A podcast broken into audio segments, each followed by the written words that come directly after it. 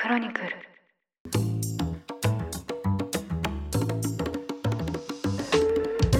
おはようございます。2023年10月24日火曜日。ニュースコネクトあなたと経済をつなぐ5分間パーソナリティの竹村由紀子です。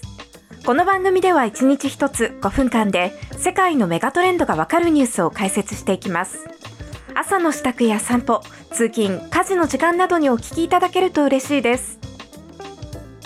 秋も深まりまして朝晩結構寒くなってきましたね。皆さんどんな風に過ごされていますか？私は先日食欲の秋ということで野上さんと美味しいペスカトーレを食べに行ってきました。なんか話もプレイヤーとプロデューサーの違いとか結構盛り上がって気がつけば数時間が一瞬で過ぎてしまっていました。私自身ですね最近は取材をしたり記事を書いたりしてコンテンツを作るという作り手つまりプレイヤーとしての仕事と並行して人をマネージメントしたり企画を動かしていくというプロデューサーとしての仕事も増えてきているんですけど野上さんも長年やられていた記者の仕事にとどまらずウェブメディアの編集長としてどんどんどんどん新しいことにチャレンジされているのでお互いこれをやったらうまくいったよとかここ難しいよねとかこれはあんまりうまくいかなかったなとかワインを片手に悩みをあれこれ共有したり解決策を提案し合ったりしてとても楽しい時間を過ごすことができました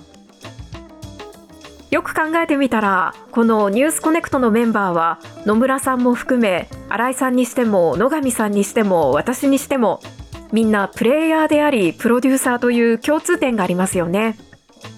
同じことをしている者同士仲良くできるっていうのはとっても心強いですしありがたいことだなぁなんて思っています。今日は野村さんとピザを食べるのでそれもとても楽しみです。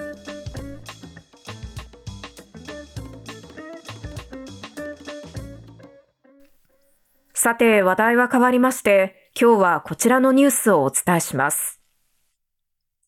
中国とフィリピンが領有権を争う南シナ海で22日、船舶の衝突が相次ぎ、両国が非難の応酬を繰り広げています。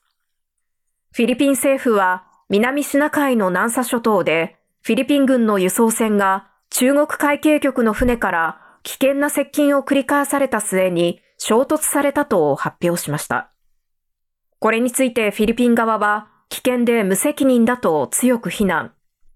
一方中国側はフィリピン軍の輸送船が度重なる警告を無視し、故意にトラブルを誘発したと反論しています。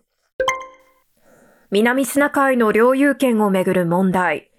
特に今回船舶の衝突が起きた南沙諸島をめぐっては、中国とフィリピン、それぞれが人工島を建設して権利を主張するなど、解決のめどは立っていません。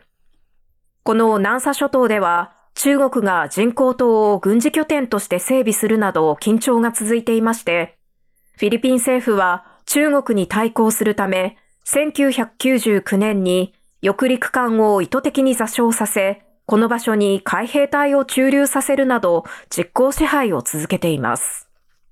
ただ中国側は、この船へのフィリピン側の補給任務を繰り返し妨害。双方が非難の応酬を続けているんです。ではここで南沙諸島とはどこなのか、なぜ中国は南沙諸島にこれほどこだわるのか、その理由を簡単に説明しようと思います。まず南沙諸島ですが、南シナ海のベトナムとフィリピンの間に位置していまして、小さな島や岩礁などが浮かぶ場所です。そして中国がなぜこれほどまで南沙諸島にこだわるのか、その理由は主に3つあります。1つ目は軍事的な理由です。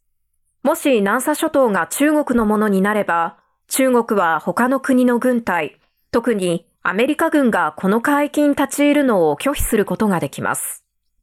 南シナ海は太平洋につながる戦略的に重要な拠点なので、中国としてはここでアメリカ軍の影響力を抑え込んで、将来的に自国の原子力潜水艦を太平洋に配備したい。こうした思惑があると見られているんです。そして二つ目は貿易に関する理由です。この南沙諸島周辺はシーレーンと呼ばれる海洋輸送上の要衝で、物資のみならず原油や液化天然ガスなどエネルギー資源の通り道として各国の生命線となっているんです。日本も原油を輸入する際、サウジアラビアやアラブ首長国連邦などの国からインド洋を回り、マラッカ海峡を通り南シナ海へ抜けるルートを航行。当然日本の船舶もこの南沙諸島周辺を通過しています。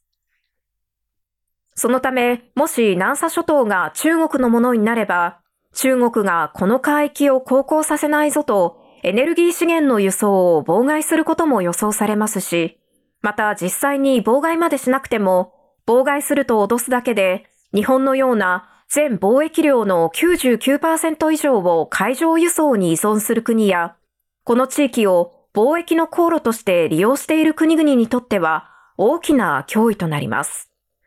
こうした理由から中国としては、南沙諸島は外交的に交渉のカードとして使え、貿易にも有利な何としても手に入れたい場所なんです。そして最後3つ目は、エネルギー安全保障上の理由です。この南沙諸島周辺の海底には、大量の原油や天然ガスが眠っていると言われています。そのため、ここが中国のものになれば、原油や天然ガスを中国は他の国から輸入しなくてもよくなり、エネルギー安全保障政策について考えたときに独立性を獲得することができるようになります。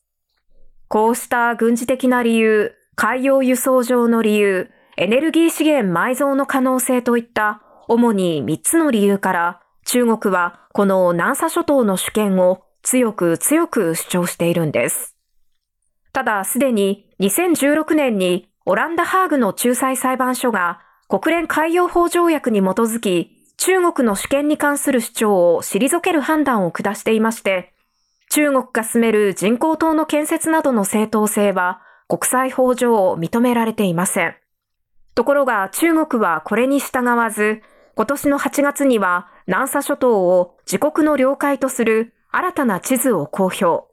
さらに今回のようなフィリピン船舶の航行妨害を繰り返すなど、ずっと挑発行為を続けています。